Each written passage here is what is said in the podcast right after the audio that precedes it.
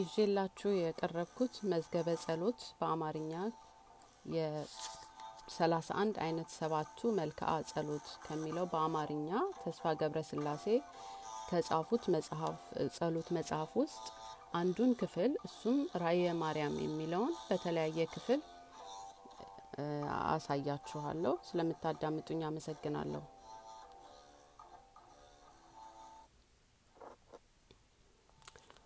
በስመ አብ ወወልድ ወመንፈስ ቅዱስ አህዱ አምላክ ነብጤን በረዴቴ እግዚአብሔር ህያው ራእየ ማርያም ወላዲት አምላክ ጸሎተ ወበረከታ የኃይሉ ምሳሌነ ለዓለም ዓለም አሜን።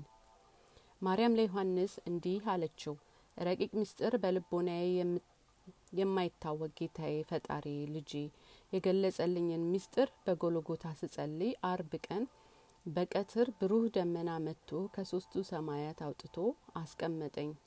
ሁሉንም አሳየኝ። ካንቺ ከፈለገ ሰማይ ተወልጃለሁና አንቺም ሰላምታ ይገባሻል። እኔም እጹብ ድንቅ ምስጢር እገልጽልሻለሁኝ አለኝ። እኔም መለስኩለት፣ ጌታዬ ፈጣሪ እንደ ወደድ ይሁን አልሁት። ወደ ታችም ኢ አለኝ። ወደ ታችም ስመለከት ዓለምን ሁሉ አየው። ስብእስ ከንቱ ይመስል ወመአልሁኒ ከመጸሎት የህልፍ ሰው ከንቱ ነገርን ይመስላል። ዘመኑም እንደ ጥላ ያልፋል ይጠፋል። ነፍስም ከስጋዋ ትለያለች፣ ለዘላለምም አትኖርም፣ የምትኖርበትንም አታውቅም።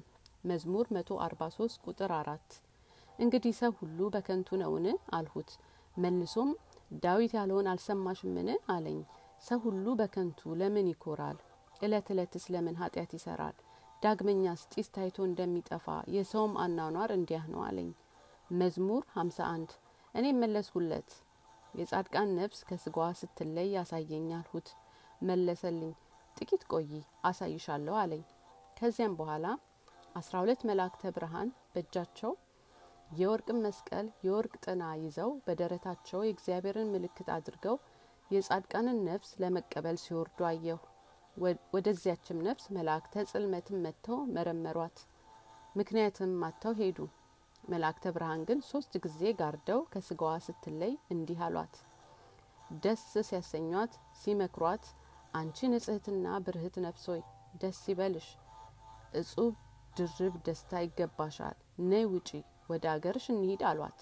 አንቺ ንጽሕትና ብርህት ነፍስ ሆይ ቅዱስ ዳዊት የእድሜን መጠኑን ንገረኝ በእኩሌታው እድሜን አትውሰደኝ ያለውን አስተውለሻልና መዝሙር መቶ አንድ ቁጥር ሀያ አንድ ዳግመኛም ጳውሎስ ዛሬ የሚገዙ የሚገዙ ሁላ እንዳልገዙ ይሆናሉ። ዛሬ የሚበሉ የሚጠጡ ሁሉ እንዳልበሉ እንዳልጠጡ ይሆናሉ።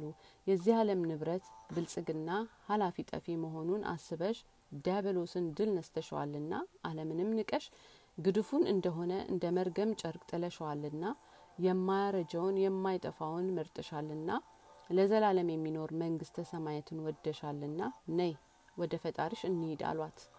የዚያን ጊዜ ሌሎች መላእክተ ብርሃን ወረዱ። የወርቅ ዝርግፍ እንቁ የብርሃን ቀጸላ አስራ ሁለት የብርሃን መብራት ይዘው ከብርሃን አክሎች ጋር ወረዱ።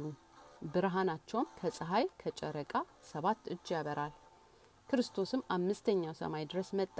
እኔም ያችን ነፍስ ለመገናኘት ሄድኩኝ። መላእክተ ብርሃንም እልል አሉ። እኔም ከእነርሱ ጋር እልል አልኩ። ምእመናን ሁሉ በእጃቸው አጨበጨቡ፣ በቃላቸው እልል ብለው ለእግዚአብሔር ምስጋና አቀረቡ። ዳግመኛም ክቡር ሞቱ ለጻድቅ በቅድመ እግዚአብሔር የጻድቅ ሞቱ በእግዚአብሔር ፊት የከበረ ነው እንዳለ መዝሙር 115 ቁጥር 6 ያንቺንም ነፍስ ወደ እግዚአብሔር አቅርቧት አቀረቧት። ነፍስ ሆይ ደስ ይበልሽ፣ ደስታ ይገባሻል፣ ወደ ፈጣሪሽም እጅ ንሺ ስገጂ አሏት። እርሷም ሰገደች፣ ፈጣሪዋንም እጅ ነሳች። አስቀድሞ ይጠብቃት የነበረ መልአከ እግዚአብሔር እንዲህ አለው፣ አቤቱ የዚያችን ነፍስ ምግባሯን ነገርኩህ፣ እንደ እውነተኛነቷ አክብራት አለው። በእውነት የሚፈርድ ጌታም እንደ ፈጠርኩሽ ንጽሕት ሆነሽ የኖርሽ ነፍስ ሆይ እንዴት ነሽ? ቃሌን ያላቃለልሽብኝ? ያላበላሸሽብኝ? እኔም አላበላሽብሽም። ስጋሽንም በጊዜ ምጽአት አነሰዋለሁ በክብር ከኔ ዘንድ ትኖሪያለሽ ብሎ በሰው እጅ ያልተፈተለ ከወተት የነጻ ነጭ ልብስ ሰጣት። ከፀሐይ ጨረቃ ሰባት እጅ የሚያበራ ሶስት አክሊለ ብርሃን ሰጣት። ሚካኤልን ጠርቶ ንሳ ወደ ገነት ውሰዳት አለው። በአብርሃም በይስሐቅ በያዕቆብ አጠገብም ትቀመጥ። በደስታ ትኑር። ዳግመኛ እስክመጣ ድረስ ያን ጊዜ ዋጋዋን እከፍላታለሁ። ከቅዱሳን ጋር ትቆያለች አለው።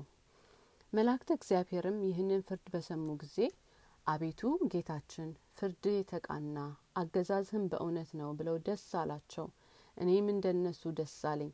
ያችን ነፍስም ሸኟት ወደ ገነትም አደረሷት ጻድቃን ሰማዕታትም አብርሃም ይስሐቅ ያዕቆብ አባቶቻችን እናቶቻችን ባሉበት ቅዱስ ዳዊት በመካከላቸው በገናውን እየመታ ተቀበሏት።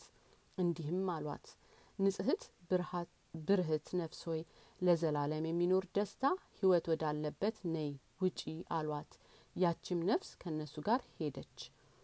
እኛም ከዚያ በኋላ ተመለስን። እነኛም እንዲህ እያሉ ሀሌሉያ ቅዱስ ቅዱስ ቅዱስ እግዚአብሔር ጸባኦት ፍጹም ምልኡ ሰማየተ ወምድረ ቅድስተ ሰብሀትኪ ዳግመኛም ስብሀት ለአብ ስብሀት ለወልድ ስብሀት ለመንፈስ ቅዱስ እያሉ ፈጣሪያቸውን አመሰገኑ። እኔም ልጄን እንዲህ ስል መለስኩለት የኃጢያን ነፍስ ከስጓ ስትለይ ያሳየኝ አልሁት። ጥቂት ቆይ አሳይሻለሁ አለኝ። ወደ ታችም ይህ አለኝ ወደ ታችም አየሁኝ ዛሬ የራእየ ማርያም ይሄንን ክፍል እዚህ ላይ ያቆማለሁኝ በሚቀጥለው ክፍል ሁለት የኃጢያን ነፍስ እንዴት አድርጎ ወደ ገሀነም እንደሚሄድ በራእየ ማርያም ያለውን ክፍል እና እንከታተላለን። ስለተከታተላችሁ ያመሰግናለሁ